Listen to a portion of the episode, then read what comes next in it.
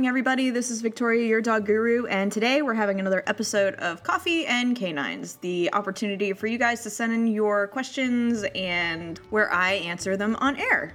I hope everybody had a really nice holiday, and now I'm ready to get our new year started and jump right into these questions. So, first one says. Hey Dog Guru, my dog Marley has a bizarre issue. I've hired three trainers and no luck in figuring out how to change it. Maybe you can help. He's a two year old cane corso. We actually heard of your show through our breeder who listens to it. So, whenever he hears the vacuum, he dashes around the house, barks, sometimes tries biting it, and a- attacks it when it's off. We even bought a Roomba, Roomba, and he tore it apart in the first two days we had it. What could be causing this and what can we try? Beverly, Houston, Texas. I'm gonna be honest, there's actually a few reasons why dogs will attack things and destroy things. Um, vacuums in particular have a really abrasive sound, and dogs have really sensitive hearing. And the other thing that could be going on here is he kind of feels like this noisy machine is invading his home and being that he's a cane corso he's going to be a little bit protective of that space. So it could just be an annoyance that turned into something that he feels like he has to defend the family from. Or it could be a prey drive thing where you know he looks at it as a small animal like running around and he wants to track it down the, the reason I'm not as inclined to think that's the case is because he'll go after it when it's not even turned on, which means it's not moving. So I would assume it's more of a he's trying to control his space sort of thing and he's triggered by the noise.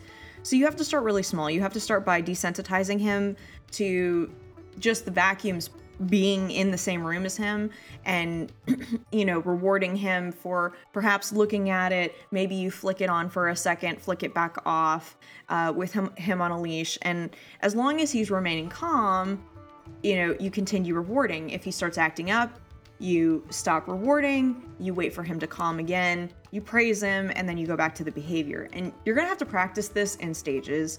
Um, like anything else, if he's done this for any number of months, let alone years, he's going to be less likely to want to let go of that process. So you're going to have to do a lot of inserting yourself and intervening in whatever he's trying to get at. And if it's only the vacuum, like I said, it's probably a combination between it's an abrasive noise and it's all over his house. And normally, I mean, I'm assuming you don't vacuum every single day, especially with a short haired dog. And if that's the case, he probably just feels like every so often this mechanical intruder runs around the house and he's just trying to take it out of its misery. You might also consider doing something like a leave it cue where when he does engage with something he shouldn't, you can tell him leave it, he'll turn tail and walk away from it, or at least stop obsessing over it, and then you can distract him and do something else. But you know, this is going to take a lot of redirection. Um, you know, I would do something as short as a 10 second period of training you know, turn the vacuum on and off. If he has no reaction, good boy, good boy, give him a break. And then slowly, when you see no reaction, you can add a couple of seconds at a time and work your all your way all the way up to a minute or two. And then you can try just leaving it on and see what his reaction is.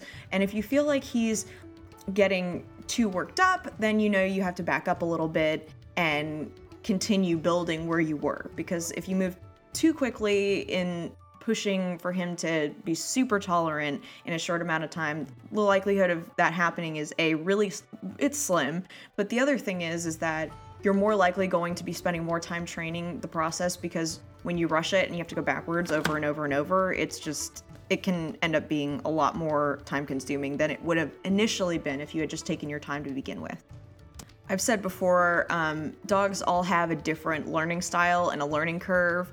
But, you know, when you're using positive obedience, they latch onto that really quickly. So as long as you're consistent and follow through, eventually they're going to pick it up a lot in, in a lot shorter period of time than you might think. But if you rush it, rush it, rush it, then you're going to reverse your progress. Our next question says Dog Guru. My dog is a genius and I need to find some new ways to entertain him. Do you have any suggestions? Prita S. from Buckhead, Georgia. Okay, so I like Buster Cubes for dogs that have either a lot of energy or they're just really intellectual and they're getting into things. Another thing you could try is what I refer to as the cup game. And I basically put treats under cups and hide them around the house and I let the dog go search them out and knock them over and so they it's a confidence builder but it's also really entertaining and you don't have to be directly involved you just have to be present to make sure that you know the dog isn't ingesting something he shouldn't in his search. Teaching complex behaviors like naming each toy and telling the dog to bring it to you or bring it over or put it away you know, not only is it going to help you with cleaning up, but it's also useful because the dog starts identifying individual things, which adds a different level of complexity. Like, one of my dogs knows the toy, the name of each toy that we own. So if I say go get the horse or go get, you know, Gus, he knows exactly what I'm talking about and he'll go get them. So, you know, simple things to behaviors they might already be doing could entertain them also just by adding a little bit more difficulty to what you're asking in the first place.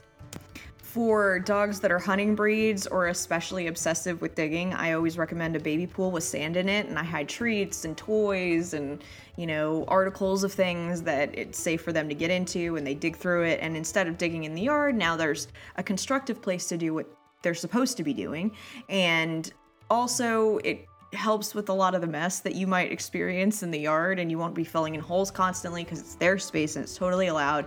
And a lot of times, you know, when you have a really int- intelligent dog, giving them an outlet for some of their natural instincts and some of their natural proclivities, that is definitely going to not only enhance their lives and it's a form of enrichment, but it also helps them stay calmer. It stops um, anxiety based behaviors from developing. I can tell you some of the most intelligent dogs I've ever worked with in my career were also anxiety cases. They overthought everything, they were brilliant.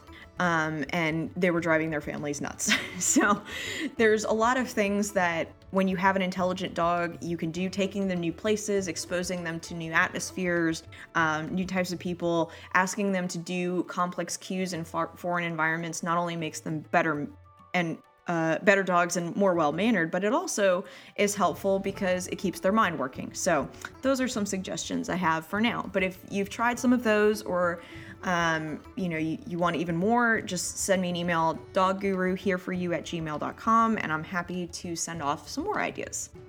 Oh, I actually have one more that just came to mind before I move on to our next question, which is setting up a little bit of an obstacle course for your dog either places where they're going to have to do specific obedience cues or things they have to run under or jump over or get through. Those are great for building confidence, but it entertains the mind in a different more tactile way. So that's something else you could try. You could have him, you know, jumping over chairs or over a mop or going under things or through a towel underneath a chair. You know, there's any number of things you could do without ever buying agility equipment.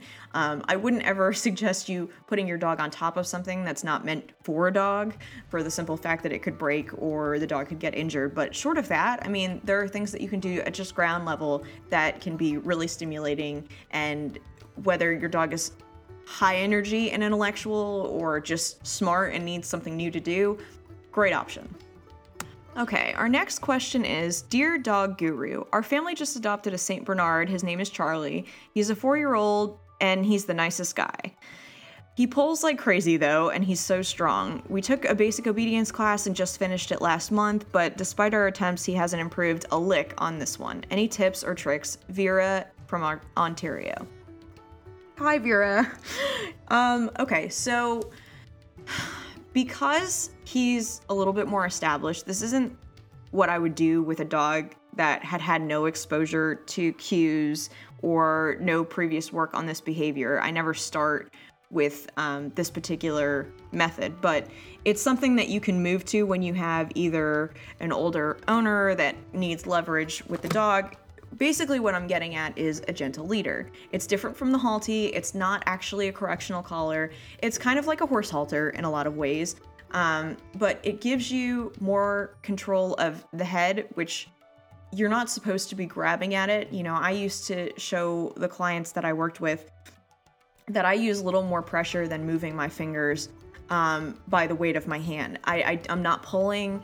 I'm definitely not jerking on their face, and I'm not using it as a like I don't snap the leash when they're wearing a head collar or anything like that. Not that I do that anyway, but especially not when they have a head collar because that's going to create a negative association with the head collar. But the reason I like it is because you can use it as a transitional piece, um, a, a transitional tool. So, you know, you start by desensitizing the dog to it, then you start getting some traction with your walks, and I'll explain how to do that in a second. And then the cool thing about the gentle leader is you can phase it out. You can go back to clipping onto their normal collar if you want. Some people use gentle leaders forever because they don't create um, harm. They don't they they don't cause harm. But anyway, um, and then when you feel like you're making headway and you feel like you know Charlie is on the same page as you and he's moving with you and you have a new history where he's obedient, then you can start transitioning to his regular flat buckle collar and or clip collar or whatever you have. But you know, I at no point would recommend that you use a pinch collar or a slip collar. There's no point in choking your dog out to slow them down. Um, and worst part about all of that is is that it's not an effective. It's not even what those collars were meant for. But that all said, you just don't need them in this process. You don't want to overpower the dog. You just want to have a way to reach them. And since you've already done some basic obedience and you've worked on this problem already, this is where I would go on the next, uh, you know, as, as on this journey, this is the next step I would take just to make sure that you've covered all your bases and you aren't being abrasive. You know, you're, if you've done uh, basic obedience and use positive reinforcement, you know how to use it, but that doesn't necessarily mean that he's the easiest guy to get on the same page and he's four years old, so he's probably established his pulling behavior. It could even be why he ended up in um, an adoption situation to begin with, because I happen to know that people who have really large dogs, they can't, that keep pulling them around and they don't have big backyards, they tend to give the dog up because they can't walk it and it's just a disaster. As far as when I'm working a dog with the gentle leader, I focus on things that I'm going to want when the gentle leader isn't present anymore. So things like eye contact, I work in small distances. You know, you can start with the distance between two houses and just work on walking back and forth, or even in your hallway at home. You know, there isn't a defined place you have to work on loose leash walking. And that's what I really focus on. My dogs do know how to heel, um, but loose leash walking is really what I shoot for because personally, I just don't really feel it's fun for a dog to just be hyper focused for an extended period of time. I mean, while it's something that I think is a useful skill, and it certainly has been a skill that I've utilized in their lifetimes, I don't require that on a general walk. If they're working, that's different. When I was working with clients, I used to tell them, you know, when you can walk the distance between two houses and you're not having any issues, then add another house and try that for a couple of days. If that's so great, add another house. And you keep going gradually until you've made a full walk around your whole development. But what you don't want to do is force them through it. If you're, you know, you want to always end the session on a good note, and when you make progress, stop it there. If you keep going at it, the dog is probably going to slide back down the other direction and they're going to lose all the progress and all the traction you just built. So when you see that you're going in the right direction, no pun intended, then go ahead and go home, take a break, and go practice I don't know, dinner time or the next morning or whatever. As I mentioned earlier, um, leave it can be a really useful cue whether your dog has a prey drive or it just gets excited when it sees new people people so that's when you could practice i'd make sure that you've worked on stay a lot especially in a public atmosphere because it can be so useful um, and not only that, but if you're if you're a little distracted, having your dog in a stay that you know is reliable can really help when you're gathering your purse and your keys and getting on with your day. Um, and then you can also try something that we call the old lady walk, where you kind of shuffle very slowly and the dog has to match your speed. And I used to do things where I'd speed up and I'd slow down and kind of change my gait. So this way, no matter what I know that they're going to be focused on me and following me instead of just running their own agenda. At the same time as practicing all of the things I mentioned, you should do things like turnarounds, turning into the dog, having the dog turn around you, um, you know, what we call a reverse, where you walk forward and then you make a U turn, so that your dog has fluid and quick responses to what you're doing. And that really helps with the bond of the relationship and it keeps them cued into you during a walk, but it just makes them a lot easier to walk in the first place. I mean, if you have a giant dog, um, and I'm, I'm about to get a Newfoundland, so I'm I totally feel for you.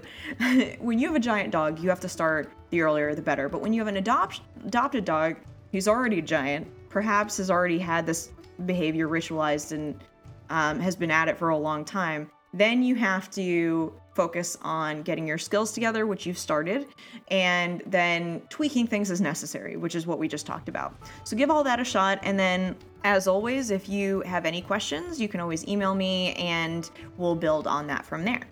Okay, our next question is Dog Guru. I have a question. My school is trying to get me to show registration for my service dog, Kyla.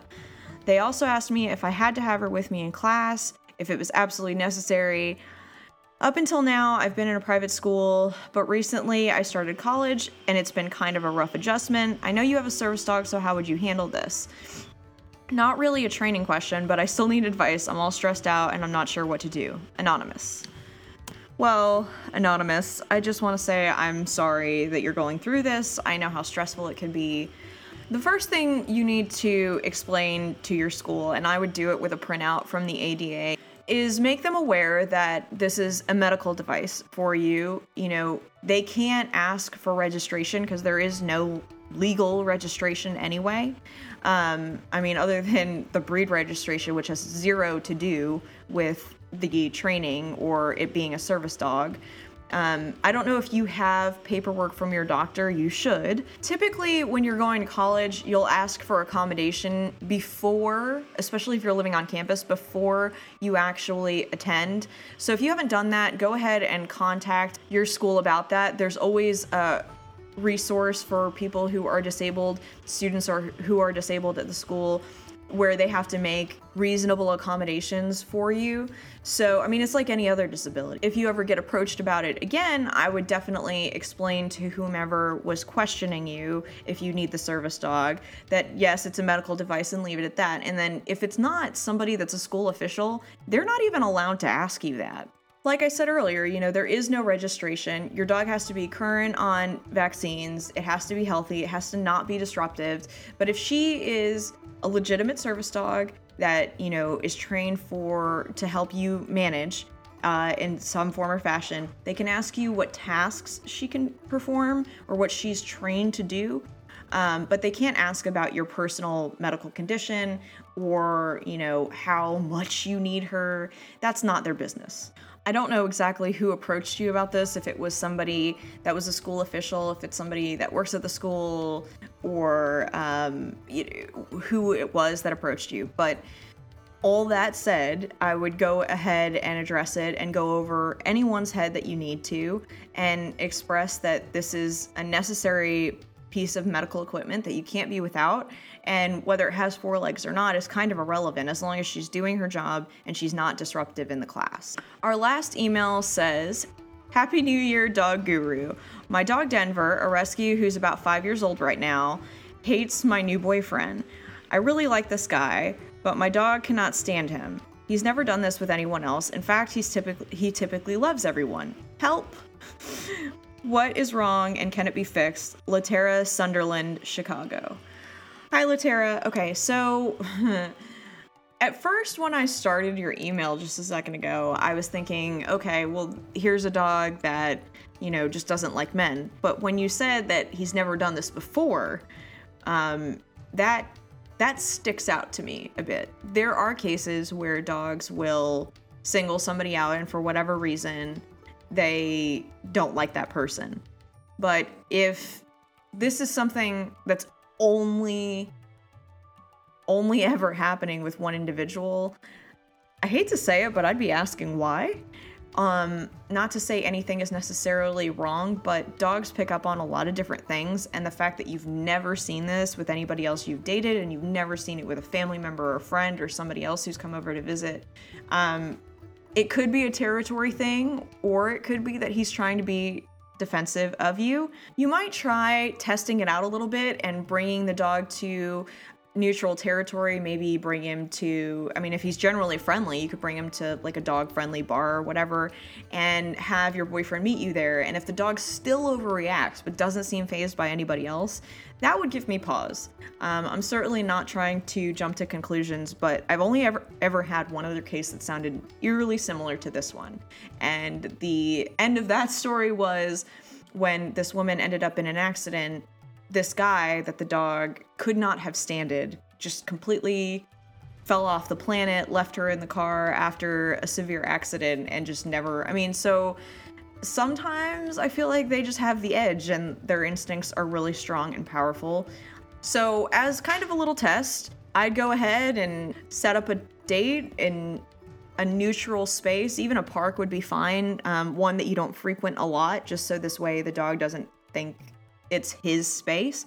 And if he has no negative reaction, then it's probably a territory issue. And that is something that you can desensitize him to. But if he's having that exact same reaction, regardless of how many other people are around, how tall they are, what they're wearing, and you're only seeing him focus on your boyfriend, I would wonder why. Um, I'm really curious, and I would love to hear an update about this particular story because I have some sneaking suspicions that the dog is picking up on something and kind of trying trying to warn you about it. I mean, it's really not crazy. I used to my oldest dog man, he was he was great when I was dating because if he didn't like somebody, I just knew that they, they were no they were no good. he he's a really nice dog, but he wouldn't accommodate just anybody who I brought into my life. So I knew that if he liked the person that I was seeing that at least there weren't any obvious signs that there were problems. Um, and like I said, you know, far be it from me to take a dog's judgment over my own, but if this is a super consistent problem and it's the first time you've ever seen it surface anywhere, then that's a very different thing than him just being like, I hate this guy and hate this guy. So you need to kind of pick it apart a little bit, do a little trial run somewhere else, see if you get the same reaction. If you do, then, uh, you know, maybe pause, put put on the brakes a little bit and continue dating in neutral territory. Um, maybe even bring a shirt that smells like your boyfriend back to your house, but not your actual boyfriend. Um, you know, I am all for getting a bond going, but there could be other factors here. You know, perhaps when you walk out of the room, he's like teasing the dog. I don't know if any of this is going on. Or perhaps, you know, it's not something really sinister whatsoever. It's just that he doesn't really know how to interact with the dog, and the dog feels like your boyfriend's awkward. That could be a thing too. So just kind of try and relieve some of the tension on the dog. Stop bringing somebody you know he can't stand over until you've really established why, and then start working on either bonding them or desensitizing him to his presence. Uh, but definitely follow up and let me know what you thought about what I had to say about this because I would love to chat with you about it and see if there's any other things that might stand out that I could contribute, or um, perhaps after hearing this, something will come to mind and, and I would definitely like to help you. So, anyway, not my typical response, but given my own personal experience and how rare it is that a dog will sing- single out only one person in their entire history, that's kind of odd. At least to me, it's odd. All right, so that's the last of our emails for today. Continue sending them to me, Dog Guru here for you at gmail.com or facebook.com forward slash Dog Guru podcast. You already know our Twitter and our Instagram. You can find them through our Facebook as well. And as most of you know, we're going through a merging process with Blazing Caribou Studios. So while we're in transition, um, we're going to be focusing on building content and making a very smooth transition in this process. So bear with us. If you know somebody who loves dogs, has dogs, needs help with a dog, please send them our show so that we continue growing and reaching all the dog lovers of the world, helping them restore peace within their home. If you like the show, love the show, please donate. You can donate a dollar, cost of a cup of coffee, whatever amount you feel. It certainly will not go unnoticed or unappreciated. I, as always, will post a link in the show notes along with how to rate us on iTunes, which, if you haven't done already, I would definitely appreciate. I want to thank everybody who wrote in today, and I just want you to know that without you guys, the show would not be possible, and I appreciate it so very much that you care enough to write in, send me your questions, and tell me about your crazy and amazing dogs. That's it for me today, everybody. This has been Victoria, your dog guru. Namaste.